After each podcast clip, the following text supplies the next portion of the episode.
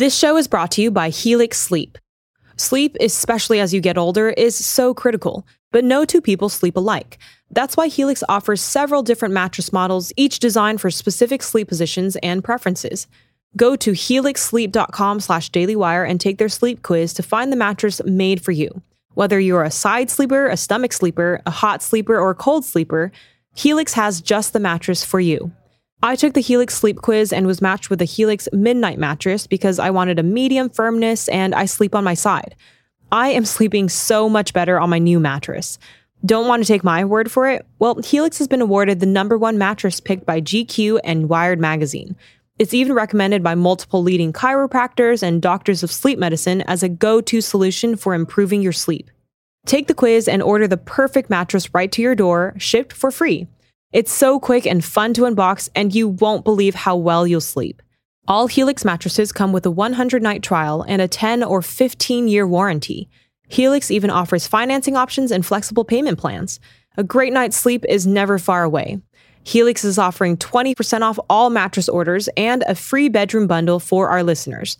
Go to helixsleep.com slash dailywire and use code HelixPartner20. This is their best offer yet, and it won't last long. That's helixsleep.com slash dailywire, code HelixPartner20. Okay, it's time for a little bit of uh, anthropology, some historical research today. We're going to go back and rewatch as much as we can stomach of my very first episode. We're going to move the clock back five years to uh, April 2nd of 2018 was the first episode with me homeless in my car. And I have to tell you that I don't like to watch my old stuff because you have to understand it's like a lose-lose proposition. Because either it's really good and then you worry that you were better back then than you are now and you've fallen off, or it's terrible and embarrassing and then you're just embarrassed. How embarrassing. So, no matter what, it's emotionally painful to watch anything that you've done prior to the day before yesterday. Uh, but I'm going to endure that pain today. So let's get into episode one of the Matt Walsh Show called uh, Never Apologize to the Pitchfork Mob, is the name of the episode, a theme that, of course, I've uh, returned to frequently in preceding years and uh, let's put it on. All right, so Laura Ingraham is taking a vacation. Um, okay, pause it. I can't. I can't actually do this. So first of all, we don't have to worry about that. It's it's too good and makes me feel bad about what I'm doing now. So that's not a concern. That concern's off the table. It's not. It's we don't have to worry. We don't have to worry. The show was better back then. That's the good. That's the good news. Um, the what we do have to worry about though is is everything else that's happening. Um, and we have to start with my appearance, which I don't know what's going on with the haircut. It's like a little bit of Donald Trump. It's a little bit of an unkempt sixth grader on school picture day. Um, there's the, the Cyclops glasses, not the best look. And then there's the faux leather jacket. It was definitely faux leather. It wasn't real. That's not real leather. That was a $30 jacket, probably. So there's the faux leather jacket with the salmon striped wrinkled shirt that's not even buttoned all the way. And then it goes the worst, the most egregious offense of all, of course, is the is the beard, which is way too trimmed down. And that's like if you're gonna have a beard like that, there's no reason to have a beard. So you really got to commit one way or another. You have the beard, you don't have the beard. So here's what I'm wondering when I watch this, which is so I don't put the blame on myself, as you might expect. I put the blame on everybody else. Like, why did no one else say to me, "Hey, you look like shit on camera. Let's figure something out"? No one said that to me. It might shock you to learn it. No one ever said that. Not one time. Nobody. So I feel betrayed. This is not my fault. All right, let's continue. Vacation amid the advertiser boycott and all the outrage that's still growing. It hasn't died down. You know, here we are four or five days later because of this, you know, unnecessary and dumb tweet that she sent about David Hogg. Unnecessary and dumb. Okay, get, let's just stop. Just get to the point. Like what they said, this is babbling in the beginning. No one knows what I'm talking about. Uh, I'm not hooked in at all. To that. I, I don't even know what I'm. I don't know what I'm talking. I know that it's something to do with Laura Ingraham. I don't know. I, I am not interested. I'm already bored, and I'm the one who said this. Couldn't get into it. Explain yourself. What didn't it, you like about it? It insists upon itself. But I'm not. I'm also not paying attention to what I'm saying because I'm still hung up on some of the aesthetics of this broadcast. Like there's a random book bag in the background. Why is that there? I actually remember the. So I remember that. Oddly enough, I remember before I hit record on the on the camera. I remember I, I looked back and said, "There's a book bag there. I should probably move it." And then I said, eh, "It's not worth it." So it wasn't worth the effort for me to turn around and move the book bag over. And so I said, we'll just keep it on camera because why does it matter? Speaking of the aesthetics, you notice the you'll notice the fence in the background there. And uh, so a lot of times people will ask me back in the car cast days, which by the way is what I'm calling it now, where did I go to do the podcast? And really nobody asked me that because nobody was watching and no one cares. But uh, if you were wondering that, um, this very first episode I did outside of my house. That's my yard there. And I stopped uh, doing that because what would happen is I'd be in the car doing the podcast and my kids would come out and they would just stand in the yard and stare at me. And that made me feel self conscious. And then my wife would come out and my, my, my kids would say, oh, What's daddy doing in the car? And she would say, Oh, daddy's pretending to have a job, kids. She didn't say that exactly, but she could have said that and it, and it would not have been inaccurate. Uh, so anyway, so eventually I found a new spot at a, like at a parking lot, like a shopping center parking lot, and I would do it there. I'm in a parking garage right next to an overflowing trash can. And then instead of my kids staring at me, it would be random people walking by staring at me, which was better, I guess. Um, and I remember, and this is true, one time in one of these parking lots doing the show, doing the show. This is not a show. And a guy actually came up and knocked on the window and said, "Hey, you okay in there?" am I okay? What do you like? What do you? Why? Of course I'm okay. Why do? I, but then I realized I look like I'm having a psychotic episode. So I guess he was checking to make sure that I wasn't. You know, Vladimir Putin called the U.S. dollar's drop in dominance objective and irreversible as Brazil, Russia, India, China, and South Africa formally agreed to use local currencies in trade instead of the U.S. dollar. As demand for the dollar weakens, the buying power of the dollar weakens. This is why Birch Gold is busier than ever.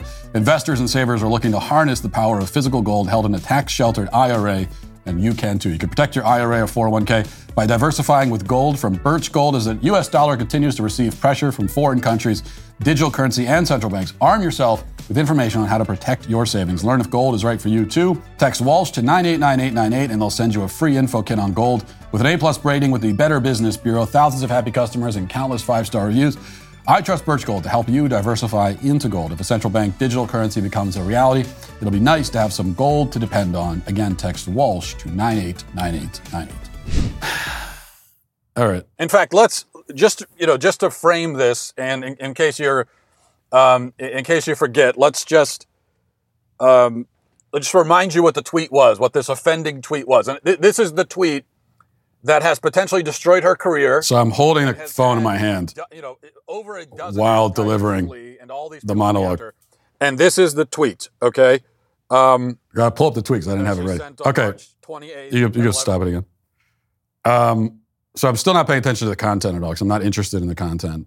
The other question I get is uh, this is a real question that, that comes up. A lot. It's a fair question, which is like, why? Well, how was this ever a thing? Why did anyone ever think that this was a good idea for you to do uh, a show in the car. And the, the answer to that is that when I first started the Daily Wire, um, before I even had a podcast, they wanted me to uh, to record like little video rant just because they need they needed content. And so, you know, we and I was writing and I worked at Daily Wire and I was mostly writing, and they said, well, you need to make more content than that. We've got to squeeze every bit of content we can out of you. And so they wanted me to start doing these little every once in a while, just like do a little video and uh, and post it. There wasn't a lot of direction.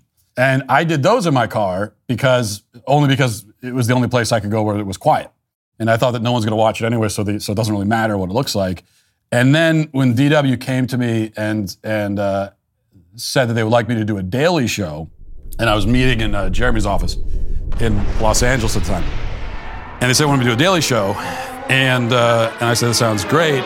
So what, like studio wise, what are we going to do about the studio? And he said, well, well, keep doing it in your car because we love the look. We love the look in the car. And, and he even said, and this is true, he even said that maybe down the line, I could move into a studio, but maybe we would make the studio look like the inside of a car so that I wouldn't be in a car anymore, but it would look like it, so we'd still have that great look. And I think I sort of bought that at the time, but now I'm looking at this and I'm like, there's no way you like that look. That's not, it's not, no, there's no way, there's no way you looked at this and said, that's a great look. You know what? That's the look. That's the look that's going to take you to the top, kid. That look right there. So I think it was more like, hey, you don't even know how to comb your hair, so we're not going to put a lot of money into this operation. You gotta, you gotta prove it. You gotta earn it. So I think it was more that, which is fair. All right, we'll watch. How do you know how, how far into this video have we made? I think we've made it about 15 seconds. Mm-hmm. 50 seconds. All right, let's see if we can make it to a minute. Let's put 10 seconds on the clock. Go ahead. Um, she the, the tweet is linking to an article. It says David Hogg rejected by four colleges to which he applied. How do I still have a job? how, did that, how did that happen?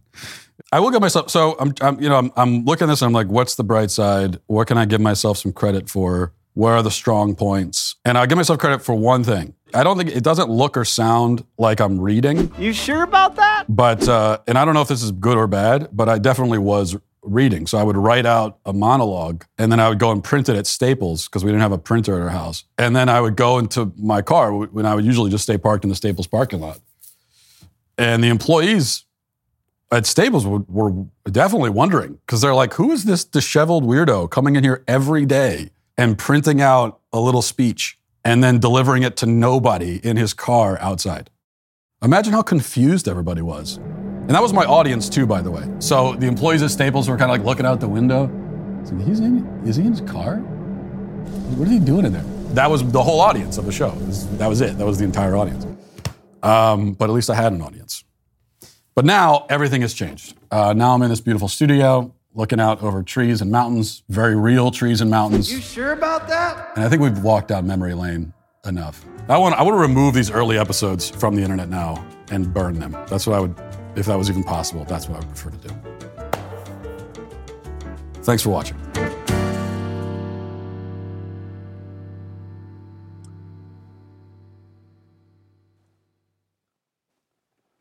Why?